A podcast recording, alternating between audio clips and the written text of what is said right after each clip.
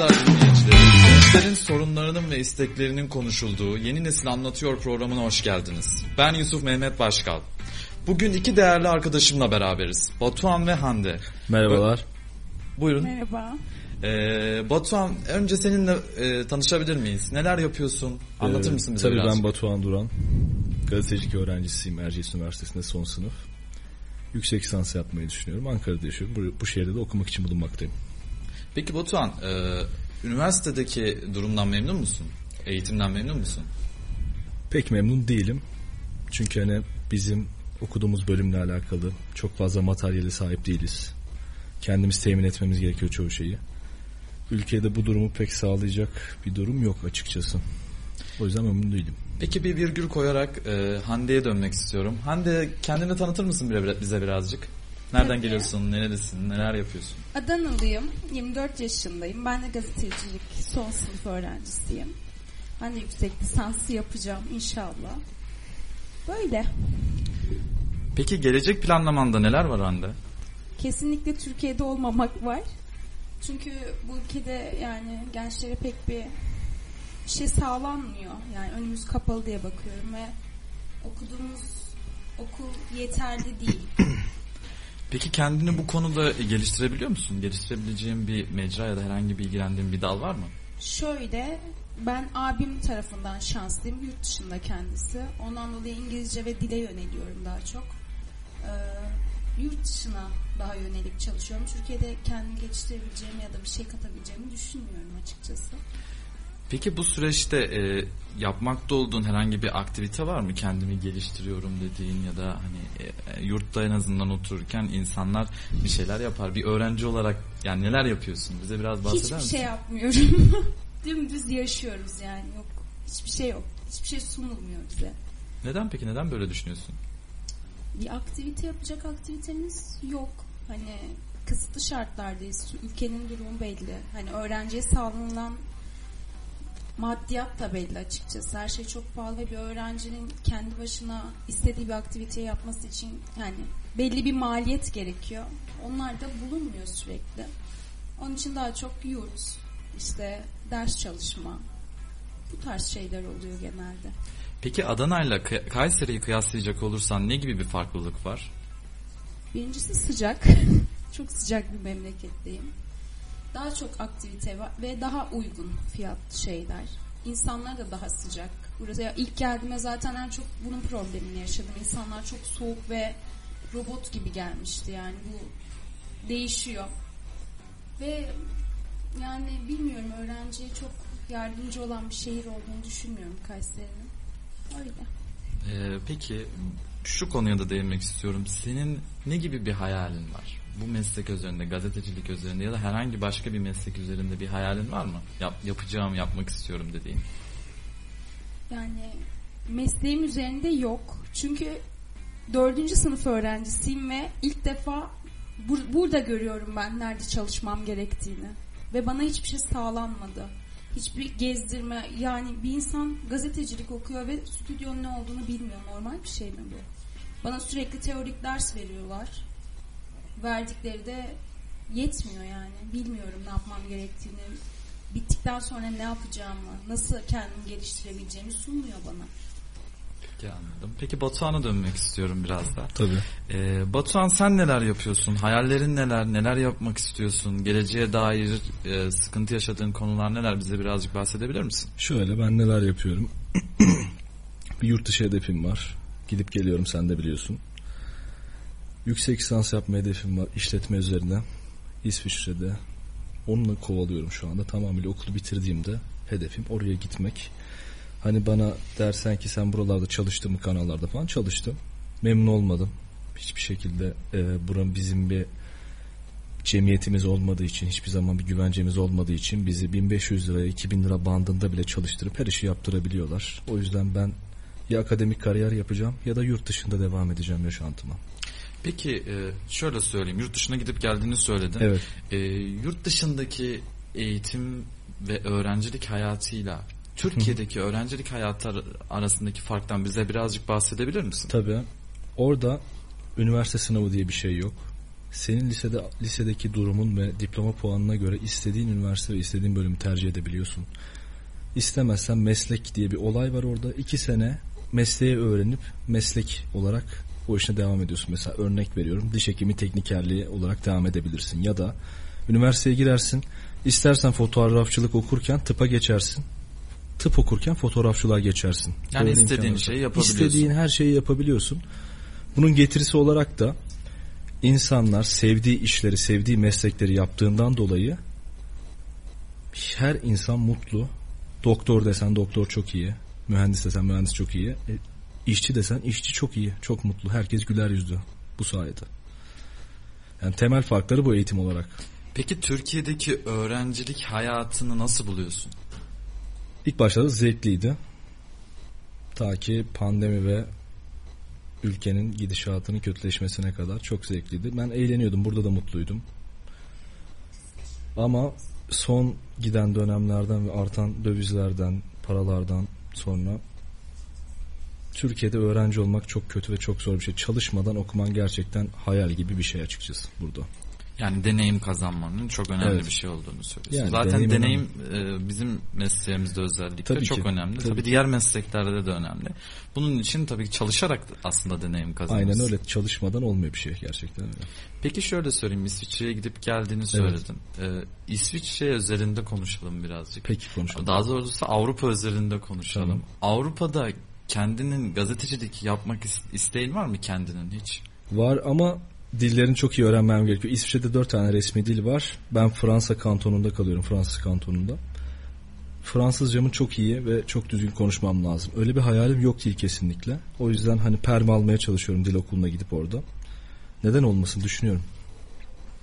Peki şöyle söyleyeyim. Ee, pandemi dönemini geride bıraktık biliyorsunuz. İki yıl bir pandemi Evet. dönemi. Pandemi döneminde sizler neler yaptınız? Öncelikle senle başlayayım Batuhan. Ben pandemi döneminde Photoshop'la uğraştım. Onun dışında Fransızca çalışmaya başladım İsviçre'ye gitmek için. Benim Tibu diye bir arkadaşım var Afrikalı kendisi. Onunla Discord üzerinden bayağı Fransızca eğitimi aldım. Hayatımı nasıl değiştirebilirim onlara çalıştım. Hani Türkiye'den gitmek üzerine baktım açıkçası daha çok. Peki Türkiye'den öğrencilerin bu kadar uzaklaşmak istemesi neden? Ekonomik sebepler. Başka bir sebep yok. Yoksa hepimiz ülkemizi çok seviyoruz ama gitmek istiyoruz. Çünkü hani ben üniversite okuyorum. Mesleğimi Türk kendi ülkemde, Türkçe kendi dilimde yapmak istiyorum ama yapamıyorum. Çünkü bana verilen para belli. Yaşam standartlarım belli. Tamamıyla ekonomik sebepler. Peki şöyle söyleyeyim Hande'ye dönmek istiyorum şimdi de. Ee, Hande e, şimdi Adana'da yaşıyorsun. Adana'nın şartlarını biliyorsun. Sana da Türkiye özelinde soru sormak istiyorum. Senin peki yurt dışı hayalin var mı? Evet var. Nereye gitmek istiyorsun? Ben Viyana'da yaşamayı düşünüyorum daha çok. Çünkü yani güzel insan insana bir hak var yani insani bir değerin var. Burada ben insan olarak değerli olduğumu hissetmiyorum. Kadın olarak dışarıya çıktığımda korkmak istemiyorum. Yani ben bir de ikinci öğretim akşam görüyordum derslerimi ve okuldan çıktığımda korkarak yurduma dönüyorum. Ben bu bunu yaşayarak hayatımı sürdürmek istemiyorum. İleride bir yuva kurduğunda çocuklarım bunu yaşasın istemiyorum. Ve en önemlisi Batuhan da dediği gibi benim para olarak sıkıntım olacak her zaman bu ülkede. İstediğim gibi yaşayamayacağım. istediğim gibi bir hayat sürdüremeyeceğim bu ülkede yani. Peki aslında şöyle bir şey. e, aslında geleceği şekillendirecek kişiler gençler. Peki siz gençler giderseniz Türkiye'nin geleceğini kim şekillendirecek? Çok doğru bir soru Güzel, gerçekten. Çok güzel evet. Gitmemek için de biliyorsun hani burada da yüksek lisans yapacak bir konumum var ama bir güvence gerekiyor bana gitmemem için. Bir şey olması gerekiyor. Çünkü korkuyorum. Geleceğim için korkuyorum. Hani kendi geleceğimi düşünmekten burayı artık düşünemeyecek durumdayım. Ülkeyi. Yani aslında e, kendi geleceğini şekillendirirken aslında ülkeyi de düşünüyorsun bir yerde. Hani Tabii. senin yurt dışında yaptığın başarı aslında ülkeyi de gururlandırır baktığın zaman. Öyle tabii. E, fakat hani burada da dediğin gibi hani yüksek lisans hedefin var. Evet. Yüksek lisans hedefine işte ben tam anlayamadım. Yurt dışında mı yapmak istiyorsun yoksa Türkiye'de mi yapacaksın? Türkiye'de de yapabiliyorum. Yüksek lisans. İki yerde de yapmaya çalışıyorum ama ilk hedefim yurt dışı. Burada zaten yapabilirim şu anda. Ama burada yapmaktan korkuyorum. Yani Maddi kendine- sıkıntılardan dolayı Anladım. korkuyorum. E, tabii ki yani e, son pandemiyle birlikte Evet. bir Hani öğrenciler şeye düştü. Şöyle düşünebilirsiniz. Ben yurt dışında gidip yüksek lisans yaparken korkmuyorum ama kendi ülkemde yüksek yapan, lisans yapacakken korkuyorum. Peki neden? Hani ekonomik sebepler bir Evet yerde... ekonomik sebeplerden dolayı bu Sadece tamamen. ekonomik Evet sebeplerden çünkü ben dolayı. oraya gittiğim zaman çalışma iznim var. Devlet sağlayacak yurdumu. Ben orada devlet üniversitesine gideceğim bu arada. Özel üniversiteye gitmiyorum yanlış anlaşılmasın. Orada devlet sağlıyor her şeyimi. Çalışma iznim de var. Tek ödeyeceğim para oranın para birimiyle yani birim olarak söylediğim zaman 600 lira dönemlik. Bu kadar. O yüzden daha çok yurt dışı sana daha çok cazip geliyor. Daha cazip geliyor. Hani orada yaptıktan sonra ülkeme dönüp daha iyi işler yapabilirim ama Peki dönmeyi düşünüyor musun? tabii ki sonra. düşünüyorum. Tabii ki düşünüyorum. Peki ben de sana sorayım. Sen dönmeyi düşünüyor musun yurt dışındaki hayalin gerçekleşirse? Gidersen geri gelir misin? Sanmıyorum ya ben. Sen bayağı Ben, uzaklaşmışsın. ben çok uzaklaştım ülkemden maalesef. Peki şöyle yapalım. Birazcık dağıtalım konuyu. Ee, birazcık da güzel şeyler konuşalım. Ee, peki spor yapıyor musunuz? Ben kickbox yaptım 3 yıl. Yüzme yaptım. Şu anda bir sporla uğraşmıyorum. Sen Hande? Ben de voleybol, handbol oynuyordum. Handball. Lisanslıydım evet. Ama işte Kayseri'ye gelince falan takımlardan çıkıyorsun. Burada da bilmiyorum açıkçası var mı öyle bir aktivite. Merak da etmedim. Çünkü sevemedim burayı. Yok şu an benim de hiç. Peki o zaman şöyle bir soru daha sorayım sizlere. Boş zamanlarınızda neler yapıyorsunuz? Batuhan seninle başlamak istiyorum. Valla ben boş zamanlarımda genelde Edgar Allan Poe okuyorum. Çok severim kendisini. Gotik hikayelere bayılırım. Kısa hikayelere. O yüzden Edgar Allan Poe okuyorum genelde. Hatta Kuzgun diye bir şiiri vardır ona bayılırım. Sürekli açarım böyle kulaklığı dinlerim. Onun dışında boş zamanlarımda pek boş zamanım şu sıra olmuyor açıkçası. Sınavlarla, Derslerle, sınavlarla yoğun. Aynen. Ama boş zamanlarım olduğunda oyun da oynuyorum. Onu da inkar etmeyeyim yani. Oyun da oynuyorum. Kitap okurum genelde. Şiir okurum. Daha çok Pablo herhalde Neruda. şiir ve eski Aynen. dönem hikayelerini Pablo. Neruda'yı çok severim mesela. Öyle geçiyor genelde ya boş zamanlarımda. O zaman bilgi bilgi olarak da kendini geliştiriyorsun aslında baktığımız zaman. Yani öyle de denebilir ama tamamıyla sevdiğim için çok severim öyle şeyleri okumayı. Peki sen Hande? Neler yapıyorsun boş zamanlarında? Ne gibi aktiviteler yapıyorsun? Dil çalışıyordum. Kitap okumayı seviyorum. Ben de biraz biraz oyun bağımlılığı da var maalesef. Bu üç arasında döngü devam ediyor hala hayatım. Böyle. Aslında gençlerin e, ortak şeyi bu bütün gençlerden bahsedecek olsak oyun, telefon, tablet, bilgisayar bu dörtlüsü Evet. Hiç kimse vazgeçemiyor. Kesinlikle öyle. Özellikle çocuklar mesela. Aynen çocuklarda tablet bağımlılığı var ya. İnanılmaz bir şekilde. Yani tabii hani birazcık da uzak durmak da lazım aslında. Tabii ki. Hani sosyal biz gençler sosyal medyadan çok uzak duramıyoruz baktığımız Maalesef. zaman. Hani sürekli içerisindeyiz. Ee, sabah olsun, akşam olsun elimizden telefon düşmüyor ama çocuklar için tabii bu birazcık daha sakıncalı. Yani. Peki şöyle yapalım. Ee, Batuhan'cığım seninle tekrar devam etmek Tabii. istiyorum. Ee, Batuhan, Türkiye'de kalacak olsan, Evet. çok güzel bir soru soracağım sana. Türkiye'de kalacak olsan, Türkiye'yi değiştirmek için neler yapmak isterdin? Neler yapmak isterim? Başta eğitim sistemiyle geliyor ya. Çünkü bir ülkeyi değiştireceksen bir şeyler eğitim sistemiyle başlamak lazım. Japonya'nın yaptığı gibi atom bombasından sonra düştükten sonra yaptığı gibi mesela adamların savaşabilirlerdi. Tekrar savaşmak isteyebilirlerdi. Tamamıyla eğitim sistemini değiştirdiler. Peki e, eğitim sisteminde ne olması daha ileriye götürür sence? Eğitim sisteminde şu an Avrupa'nın, Amerika'nın kullandığı gibi şöyle bir sistem yapılabilir. Senin lisedeki diploma puanlarına göre veya sporda herhangi bir branşta başarılıysan ona göre üniversite tercihleri yapabiliyorsun. Herkesin diploma puanına göre seçebileceği üniversiteler var. Seçemiyorsan kalıcı dedikleri işte iki senelik meslek yüksek okulları bizde öyle geçen. Onlara gidiyorsun.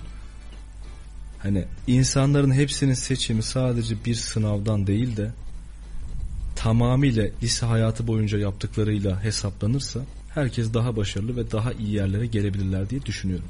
Aslında demek istediğin şey temel sorun eğitim sistemi. Evet ben temel sorunun eğitim sistemi olduğunu düşünüyorum. Peki başka değiştirmek istediğin bir şey var mı? İnsanları biraz daha mutlu, mutlu olmalarını isterdim. O da tabii ki ekonomik sorunlara bağlı oluyor. Hani Onun dışında pek değiştirmek istediğim şey yok. Çünkü Türkiye'nin insanı da iyi gayet. Hani Avrupa'ya baktığım zaman kıyasladığım zaman Avrupa'daki insanların hiçbir pratik zekası yok. Mesela bir şey almaya gidiyorsun parayı bile sen sayıyorsun. Adam anlamıyor seninle iletişime geçemiyor. Mesela bir konu konuşmak iste adamla konuşamazsın. Tarih konusunda konuşamazsın. Bilmez. Hiçbir şey bilmez. Muhabbet edemiyorsun. Yani Türk insanının aslında burada bilgili olduğu. Türk insanının bilgili olduğunu düşünüyorum. Türk insanının çalışmaktan sürekli bir savaş vermek yüzünden sürekli bir savaş, yaşam savaşı verdiği için başka bir şeyle uğraşamıyor. İnsanlar gülemiyor. İnsanlar mutlu olamıyor. Tamamıyla bu. Yoksa ben buranın insanını çok seviyorum. Çok da zeki olduğunu düşünüyorum. E zaten hani sokaktaki 10 öğrenciden 9'unu soracak olursak herkesin tabii ki bir gelecek kaygısı var. Evet. Yani burada sizlerin de olduğu Evet. gibi. Bu gelecek kaygısının üstesinden gelmek için hani illaki bir fikriniz vardır dedin eğitim sistemi Evet. değiştirmek isterim isterim dedim. Peki başka bu tarz şeylerde değişim yapabilecek bir fikrin var mı? Var. Bize, bizlere dinleyicilerimize sunabileceğin bir Tabii. fikrin var mı? Var. Daha çok yerelleşerek üretim yaparsak dolar isterse 50 lira olsun sen kendi üretimini yapıp dışarıya ithal ettikten sonra hiçbir anlamı yok zaten. Şöyle düşün. 1900, 1992'de Amerika ne yaptı? O zaman mark falan var, euro yok. Amerika dolarının değerini düşürdü. 30 yılın en büyük enflasyonunu yaşadı ama kendi üretimi vardı. Amaçları oydu. Sonra Avrupa Birliği'nin kurulma sebebi de budur. Mark, Japon yeni bunların değeri arttığı için kimse mallarını almadı dünyada. Avrupa Birliği de tek ortak para birimi olan Euro'ya geçti. Amaç şudur her zaman. Senin senin üretimin varsa dışarıdaki dolar istersen 60 lira olsun. Rusya gibi, Çin gibi. Kendi üretimin olduktan sonra hiçbir şey değişmez. Çünkü sen kendin üretiyorsun, kendin alıyorsun. Dışarıya ona göre pazarlayacağız. Kendi paranla kendi insanına satabiliyorsun. Hiçbir değişiklik olmaz. Yani kendi üretimimiz olursa ben bir sorun olacağını düşünmüyorum. Eskisi gibi. Kendi ne yeten 7 ülkeden biriydi eskiden Türkiye. Tabii ki. Ama sen fabrikaları satıp çiftçilere değer vermezsen sonuç böyle olur tabii. Hani aslında e, baktığımız zaman Türkiye aslında çok güzel bir ülke. Kesinlikle. Geleceği önü açık bir ülke ve çok fazla da Kesinlikle, genç var. kesinlikle. Hani Türkiye'de Genç herkesin- nüfus bayağı yüksek evet. Evet. Özellikle beyin göçü Türkiye'nin zaten en büyük sorunu. Öyle.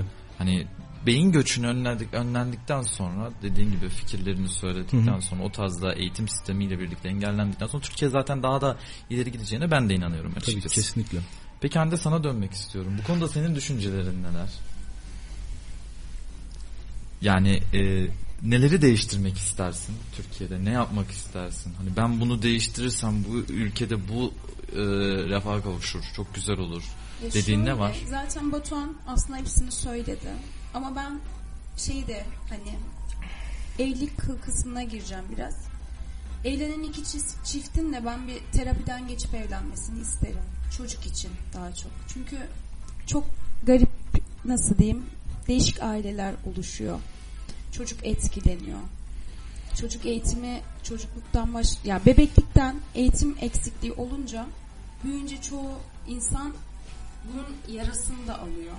Bunların da geçmesini istiyorum açıkçası. Sadece hani ekonomi şey olarak bakmıyorum artık.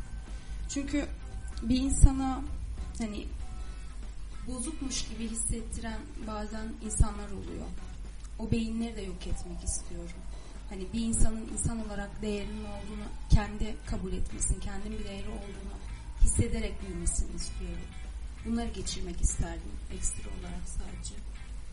Peki şu anda az önce de bahsettin. Hani ben yurttan çıkamıyorum, yürüyemiyorum dedin. Bu sıkıntılar üzerinde de bundan bahsettin. Evet. Aslında e, yaş, sıkıntı yaşadığın nokta aslında buradan buradan başlıyor.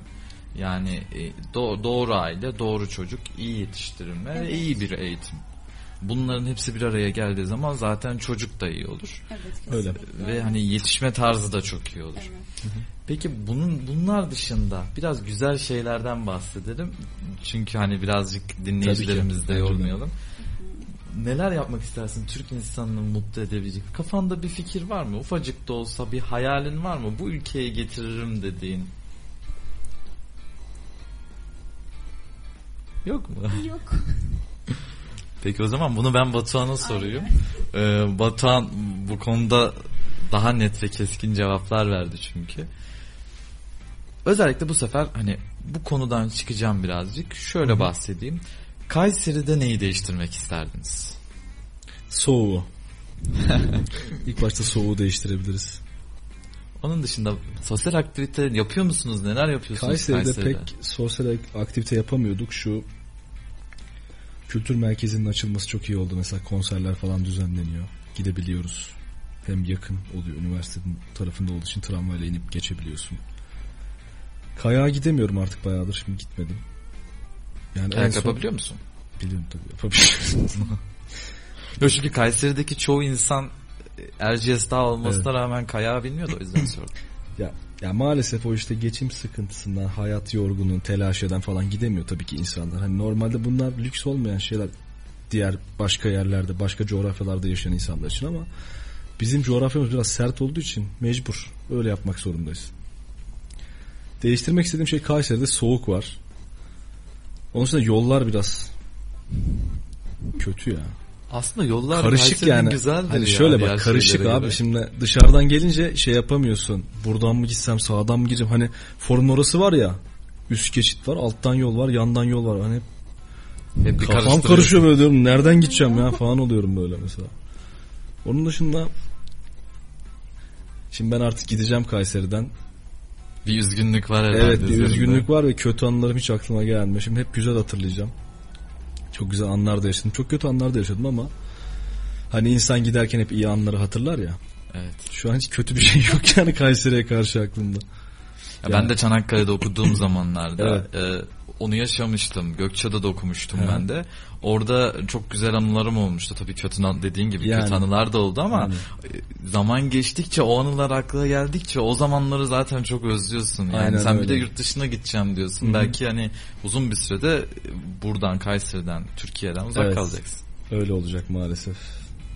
Onun dışında Kayseri ile ilgili pek bir düşüncen yok anladığım kadarıyla. Yani Kayseri kendine iyi baksın. Ben gittikten sonra başka diyebileceğim pek bir şey yok açıkçası. Bir kendi sana dönelim. Sen Kayseri'de neler yapmak isterdin? Neleri değiştirmek isterdin? Kayseri'ye şu olsa güzel olur dediğin bir şey var mı? Adana'yla da kıyaslayabilirsin bir Daha yerde. çok aktivite isterdim açıkçası. Hani gençlere yönelik daha çok bir şeyler olsun isterdim. Ben yollarını seviyorum bu arada çok güzel. Soğuğunu da seviyorum çünkü ben kışı seviyorum, karı seviyorum yani. Tabii Adana'da kar evet, yağmıyor. kar benim için mükemmel bir şey. Öyle çok bir şeyim yok. Kayseri'yle hani çok bir problemim yok. Çünkü yani iyi dostlar verdi bana. Sevdiğim insanlar burada. Güzel vakit geçirdiğim insanlarla doluyum. Bu kadar şeyim yani. Kayseri'ye ben de çok nötr insanım yani. Peki o zaman şöyle yapayım. Birazcık da okuldan bahsedeyim. Size okulu sorayım. Tabii. Tabii Ee, sınavlarınız nasıl geçiyor? Harika. Vallahi benim 4 tane açıklandı. 3 tanesi 100, biri 90 şu an. Çok güzel. Yani bi- bizzat öğretim görevlisi olmak için adım atmışsın yani. Ya öyle tabii biraz. Dikkat ediyorum Mehmetçim. Peki e, senden bahsedelim. Senin derslerin nasıl Hande? Güzel. Zaten 3 dersim var. Ben hepsini üstten ala ala bitirdim okulu. 3 dersimde açıklanmasını bekliyorum şu an. İkisi, birisi 85. Ben biraz Batuhan'dan zayıf gidiyorum. Diğeri daha kötü. Söylemek istemiyorum. Öyle şu Neden? an. Ya çalışmadım. Çalışmak istemedim ve düşük aldım maalesef. Yani tabii öğrenciler zaten son ana kadar ders çalışmıyor. Yani bu kendimden de biliyorum. Ee, hiç son böyle bıçak kemiğe dayanıncaya kadar Aynen. ders çalışmıyorlar. Ona da alıştık artık aslında son Öyle gün ya. ders Tabii, çalışmaya. tabii. Evet evet kesinlikle. Yani projelerimizi bile Ya yani aynen. görüyorum. Ben adapte son oldum gün yani. yapıyorlar. Bu, bu düzene adapte oldum her şeyi son gün yapıyorum. Gayet de oluyor şu an. Ben çok Tabii düzenli çalışırdım bu arada. Bu yıl bu yıl ben de uydum böyle bir şeye. Güzel oluyor bence. Güzel Bence siz şey öğrencileri yani. pandemi etkiledi. Evet. Büyük ihtimal, çok, büyük ihtimal. Çok etkisi var zaten. Yani bayağı etkiledi. Çünkü derslerde e, her gün derslere tabii ki rahat bir şekilde gidilip geliniyordu. Evet. Okula gidiliyordu. Geliyordu. Evet. Birden pandemi girince öğrenciler ne olduğunu şaşırdı evet. zaten. Ya öyle oldu bir an. Bir de insan korkuyordu pandemi başında nasıl bir virüs, nasıl bir etkisi var bilmediğimiz için. Çünkü şeyde. Çin'den mesela videolar görüyorduk. Tabii. Çok Hani çok farklı şeyler Yani görüyorduk. hipotermiye girmiş adamlar vardı mesela böyle kasıla kasıla ölen insanlar falan olduğu için. Ya ama onun etkisi şeydi Çin bayramıydı ya yeni yıl bayramıydı falan. Çoğu doktor çalışan falan izindeydi bir de bir sirkülasyon oluyor Çin genelinde bir 15 milyon göç oluyor Çin bayramında insanlar ailelerin yanına falan gittiği için ilgilenemeyip daha fazla yayıldığını düşünüyorum öyle oldu yani yoksa. Peki birazcık da aktivitelerden konuştuk, her şeyden konuştuk. Birazcık da şöyle söyleyeyim. Hı hı. Meslek anlamında konuşmak Tabii. istiyorum sizlerle. Sen kanalda çalıştığını Aynen. söyledin. Aha. Sen de hani de deneyimde ol- deneyimin olmadığını Evet. söyledin. Batuhan sana sormak istiyorum. Evet. Hangi e, nerede çalıştın? Hangi şehirde çalıştın öncelikle Sivas'ta bir yerel kanalda çalıştım ben. Seslendirme, montaj, haber metin yazarlığı yaptım, çekim yaptım. Peki bunları yaparken kendini geliştirdiğine inanıyor musun? Şu Evet. anda bir yere girsen Aynen. rahat bir şekilde ben bunu bunu yaparım dediğin Evet? Ediyorsa hakimim komple. Peki bunları öğrenirken zorluk yaşadın mı? Yaşadım bayağı bir. Yani hani bir de okulda hani göremiyoruz ya hep bahsettiğim şey eğitimdeki yani bizim okulumuzda öğretilmesi gereken şeyler bunlar açıkçası. Ekipman yetersizliğinden veya e, diğer tarihtir falan derslerinden dolayı çok fazla bunun üzerine yoğunlaşılamıyor. Ben neredeyse iki hafta bir zorlandım. En son dedim ki yani ben öğrenmem lazım. Ee, kendi bilgisayarıma yüklettim Edius'u. Evde falan eski yapılan haberleri kesip tekrar kendim montajlıyordum. Öyle öğrendim. Şu anda bayağı hakimim yani. Aslında bizim mesleğimizin gazeteciliğin en büyük e, şeyi Handikapı mı? handikapı kendi kendimizi yetiştiriyoruz. Öyle zaten. Yani diğer mesleklerde bir hocamız Tabii ki. olurken burada biz mesela haber yazarak da kendimizi geliştirerek yazıyoruz haberi. Çünkü bir sonraki haberde başka tarz yazıyoruz. Aynen. Sürekli yanlışlarımızı düzelterek yazıyoruz. Zaten hani bunu kendimiz öğrendiğimiz için aslında mesleğimiz zor. Keyifli Kesinlikle. oluyor. Şöyle oluyor zaten hani Kendimiz siz de iyi bilirsiniz eve gittiğinizde bir şey izlerken bir program izlerken ha burada montajlamış sesi koyup arkadan görüntü koymuş falan o aklına geliyor insanın yani. Evet. Benim öyle geçiyordu böyle izleyemiyordum Ya mesela anlamıyla. şöyle söyleyeyim bir program izlediğiniz Evet. zaman ya da herhangi bir haber izlediğiniz zaman eleştiri yapabiliyorsunuz Aynen. o anlık diyebiliyorsunuz hani bu haberde bu niye bu, bu KJ niye olmuş? erken çıkmış ya falan diye Aynen. insan düşünüyor. Hani videoda arkada seslendirme yaparken alakası olmayan yerler niye konmuş? Bunlar tabii ki e, insanın düşünce kaynakları Mesleki olabilir. deformasyon işte bu hep böyle meslek hastalığı Evet. bu. Gazeteciliğin, Evet. haberciliğin, televizyonculuğun. Peki Hande sana sorayım. Sor. Batuhan zaten öğrenmiş az çok bu mesleği. Tabii gazetecilikte Tabii. öğrendim diye bir Aynen şey öyle, yok kesinlikle, asla. Kesinlikle. Hepimiz geliştirmemiz gerekiyor. Tabii. En büyük şey zaten gazeteciliğin o. Yani 50 yaşından tutun 60-70 yaşındaki gazeteciye Evet. kadar küçüklerdeki biz yaşlardaki gazeteciye kadar kendimizi geliştirmemiz çok şart bu meslekte. Kesinlikle, kesinlikle. Çünkü olduk dediğimiz an gazeteciliğimiz biter bizim için. Maalesef evet öyle. Böyle bir sorunumuz var. Çalışmazsan da ilgilenmezsen de gazeteciliği unutursun. Evet ya. Bu da en büyük sıkıntı zaten. Gerçekten o da var. Evet. Hande sana soralım. Ee, gazetecilik mesleğini okuyorsun. Evet. Ama dedin gazetecilikte hiçbir şey bilmiyorum. Hayalim yok. Peki öğrenmeye hiç yeltendin mi? Yani bunu yaparım, yapacağım, yapmak istiyorum dedin oldu mu? Şevkim kırıldıktan sonra açıkçası ben de bıraktım yani çok şey yapmadım. Genel olarak şu an tek şeyim doktora yapayım. Sürekli okuyayım istiyorum. Sadece bu var. Bu döngüde dönüyorum sadece. Sürekli okumak istiyorum. Bu bitsin tekrar okuyayım. Bu şu olsun daha da yükseleyim. Sürekli bu kafayım. Asla çalışayım acaba işte bu tarafa mı yönelsem yok. Aslında Hande herhalde böyle 3-4-5 diploma almak istiyor Evet gibi biraz, duruyorsun. evet, biraz öyle. Galiba. Yani tabii ama işte bir yerden de başlaman lazım. Evet öyle ama şu an gencim diyorum ve biraz daha okuyayım diyorum. Biraz aslında kaçış benimki. Kaçma gibi hani hayattan biraz daha kendimi öteyim. Ama hayattan kaçarsan hayat sana daha çabuk gelir. Güzeldi evet. Yapacak bir şey yok. Şu anlık biraz Ben mesela çalıştığımın ikinci günü dayak yiyordum. Neden? Çekime gittim. Çekimdeyken dayak yiyordum. Yakınları tarafından adamın. Bizim de bir meslektaşımız öyle bir e, sorunla karşılaşmıştı bundan bir buçuk ay önce kadar. E, gazeteciliğin zaten en büyük Aksiyon- han- e, aksiyon bir meslek zaten. Çok- yani Aksiyonlu bir meslek. Çok keyifliydi yani. Hani ben herkes atıyorum ona dayak yiyordum ya falan ne bileyim. Sonra kendim montajladım paylaştım onunla. Güzeldi yani. Yani gazeteciliğin zaten bahsettiğimiz üzere zaten Evet. bizde aksiyon yani mesleğin ana teması aslında aksiyon. Öyle çalışma saati diye bir şey de yok. Gazetecilik de öyle. Aynen. Zaten e, Olay varsa sen Evet. varsın zaten. Bir saatte yok. yani gecenin gündüzün yok aslında Aynen. gazetecilikte. Aynen öyle. Ama eğlenceli bir meslek tabii. Kesinlikle bence de. Peki Batuhan Evet. hangi takımlısın? Galatasaraylıyım ama tutmuyorum bu ara. Neden? Nedeni 11 kere yenildik galiba. Hani küme falan düşebiliriz. O biraz üzüyor beni. Aa yani ama tabii ki Türkiye'deki bütün kulüplerimiz şu Biraz, anda sorun evet. yaşıyor. Evet Ee, sanırım bir tek Trabzonspor iyi gidiyor. Trabzon bayağı iyi ya. Ee, bu, yani bir sporcu, futbolcu olma hayalin yok muydu senin? Vardı ben zaten oynuyordum. Ee, benim bacağımda kis çıktığı için ben bıraktım. Ben bayağı sporla uğraştım ya. Ben hani ben lise 1'e kadar futbol oynuyordum. Ondan sonra bacağımda kis çıktı bıraktım. İki sene yüzme yaptım. Tam milli olacaktım. Bıraktım onu da. Ondan sonra kickboksa geçtim. Bayağı ben sporla zaten yaşadım. Bir sürü spor yapmışsın Evet. aslında. Gitar da çalıyordum bu arada onu da belirteyim. En çok dikkatimi çeken Hande'nin handball oynadım demesi oldu aslında.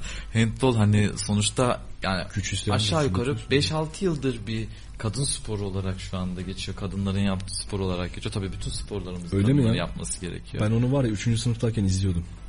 TRT Spor'da yayınlanıyordu ben küçükken handball maçları. Ya çok ön planda Tabii olarak ön planda değil. Hiçbir zaman olamıyor. Şu anda maalesef. tabii takımlar kuruluyor işte Evet. Fenerbahçe'nin, Beşiktaş'ın, Galatasaray'ın kadın handbol takımları birçok kulübün var aynı zamanda. Hani şimdi kadın futbol takımları da kuruldu biliyorsunuzdur. Evet. Hani tabii ki kadınlarımız e, Her ön planda olması artık, lazım. Evet. Ama biz futbol ülkesi değiliz ya. Biz basketbol ve voleybol ülkesiyiz. Baksanıza. Peki bunu derecelere. düşündüren ne? Bunu biraz açsana birazcık. Abi baksana şey olduk. Kadınlar voleybolda dünya ikincisi olduk diye hatırlıyorum. Doğru değil mi? Olimpiyatlarda. Evet, evet, evet. Hani ondan sonra basketbolda iyiyiz. Ama futbolda hep kötüyüz ya. Yani iyi Aslında son olamıyoruz. zamanlarda futbolda da iyiyiz. Yok ya. Yok ya. Türk milli takım olarak iyiyiz. Niye? Nasıl iyiyiz? Şöyle hani en azından hani bir Avrupa Şampiyonası'na tabii ki katıldık ama onun sonrasında şimdi dünya e, dünya kupası maçları var. İki maç kaldı.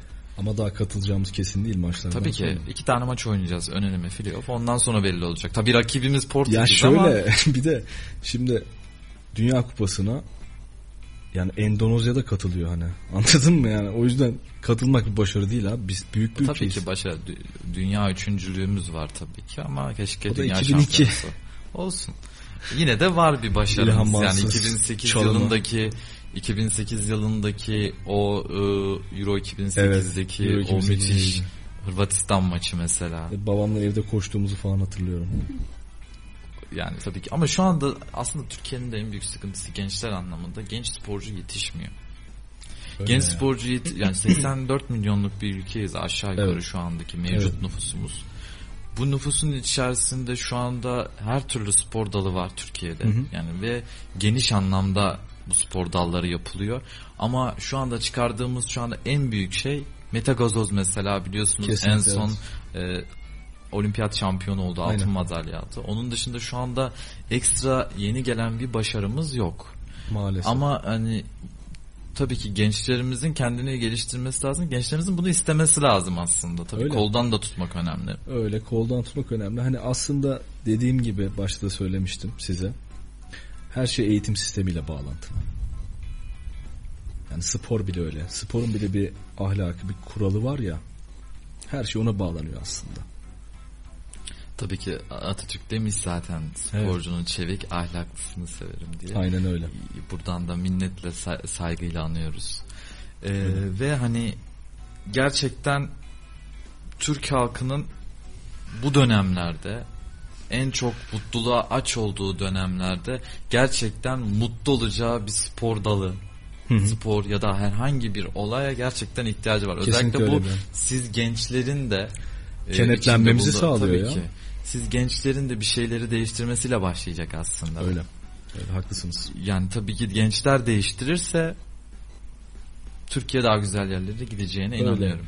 Bizim değiştirmemiz içinse bize imkanlar gerekiyor. Tabii ki. Yok.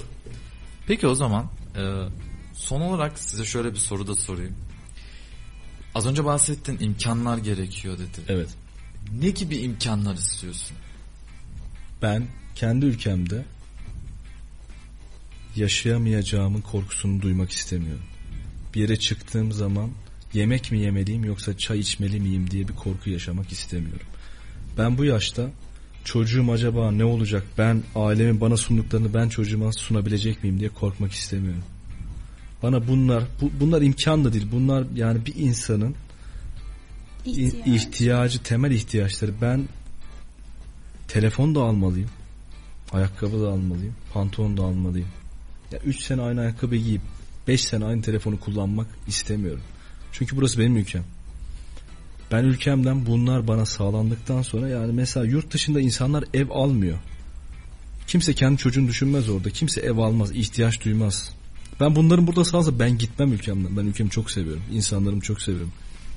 Peki hiç yurt dışında görüştüğün insanlardan Evet, var. sordun mu neden ev almıyorlar? ihtiyaç duymuyorlar. Şöyle bir de orada ev alırsan sen evin şeyini mortgage'ını ödedikten sonra bitti mi evin borcu? Sen evin parasını yarısını bir daha ödersin devlete. Aldığın evin parasını bittikten sonra her şeyi bir daha ödersin. O yüzden ev alanlar bir daha tadilat yaparlar. Parayı ödememek için. Bir de şu var orada ev almaya ihtiyaç duymuyorlar. Zaten 18 yaşına geldikten sonra ya meslek ya da üniversiteyle yurtlara gidiyorlar çocuklar. Ondan sonrasında da zaten kendi hayatlarını kurabiliyorlar. Şöyle diyeyim 22 yaşında bir tanıdığım var orada yaşayan orada büyüyüp doğup okuyan meslek yapmış bir insan kendisi. Diş hekimi teknikeri. Kendisi mezun olur olmaz aldı araba söyle marka olmasın çok son model bir araba aldı yani kendisine leasingle. Aslında öğrencilerin son zamanlarda benim de çok dikkatimi çekiyor. Özellikle work and travel Evet. Evet. çok yapmak istiyorlar ve yapan var yapamayan var zaten fiyatları görüyoruz. Öyle ben Alaska düşünmüştüm ya. Alaska'da balık ayı, Alaska'da- balık balık ayıtlıyorsun. Çok güzel parası vardı. O zaman 40 bin Alaska'ya ba- ba- balık ayıklamak için gitmek istedim. Tabii ama parası yüksek o yüzden. Yani iyi para veriyordu o zaman. Work and Travel'da en yüksek veren oydu ama balık ayıtlıyorsun yani ellerin falan donuyor sürekli. Peki gitmeyi yani tabii ki şu anda dördüncü sınıf olduğunuz için Aynen. artık az gidemiyoruz Yüksek lisans. deniliyor. Yüksek lisansta gitmeyi düşünüyor musun? Evet Erasmus. Ben yaparım. gidiyorum zaten. Hani Sen gidiyorsun zaten de. Ben burada olursam Erasmus'u olarak giderim.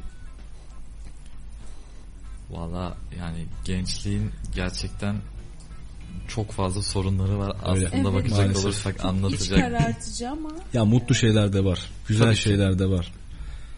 İlla her şey kötü olmuyor. Yani böyle konuşarak da hiçbir şey yapmadan konuşmakla da olmuyor. İşte ben de size onu sormak Evet, istiyorum. o yüzden- Zaten hani anlatmak istediğim mevzu da o. Hı hı. Hani gençlik için hani siz şöyle hayal edelim. Ee, gençlik olarak düşünün 50 yaşında bir bireysiniz. Orta Evet. yaşlı bir bireysiniz. Ve elinizde imkanlar var. Eğitim sistemini geçiyorum. Eğitim Evet. sisteminden bahsettik zaten. Diğer sosyal aktivitelerden de bahsettik.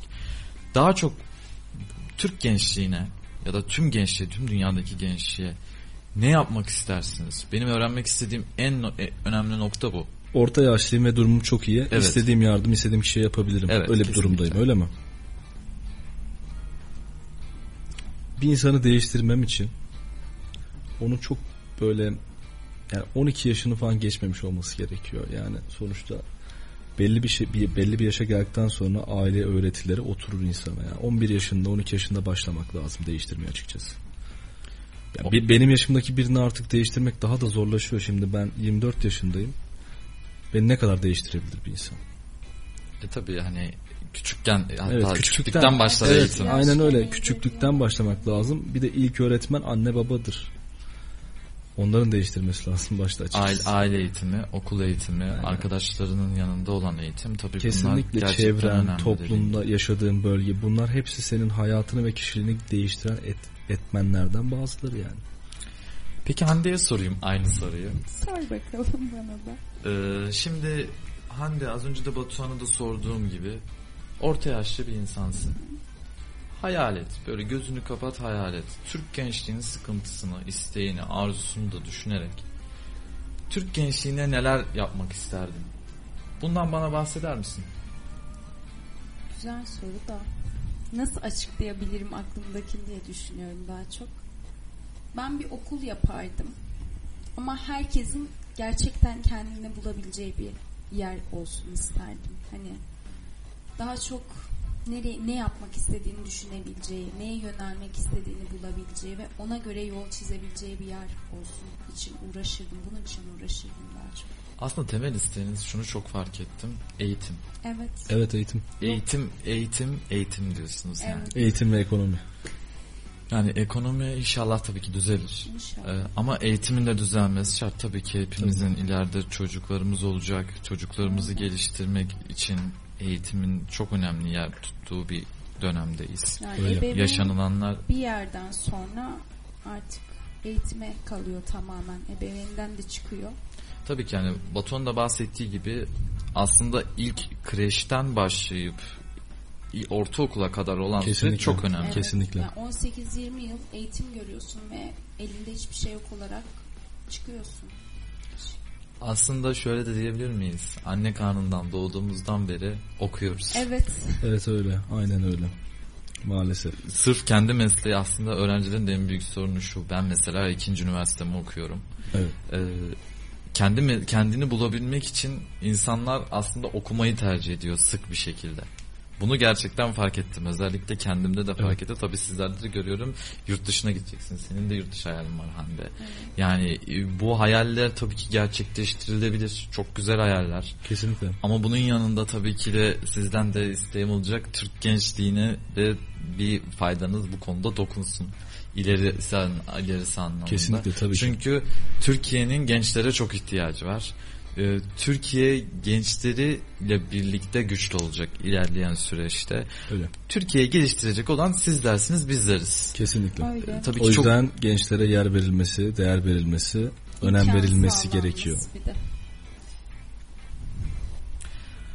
Evet efendim e, sevgili Radyo Radar dinleyicileri bugün Batuhan ve Hande ile birlikteydik. Güzel bir sohbet gerçekleştirdik. Bir sonraki hafta başka arkadaşlarımızla görüşmek üzere. Hoşça kalın, sağlıklı kalın, esen kalın.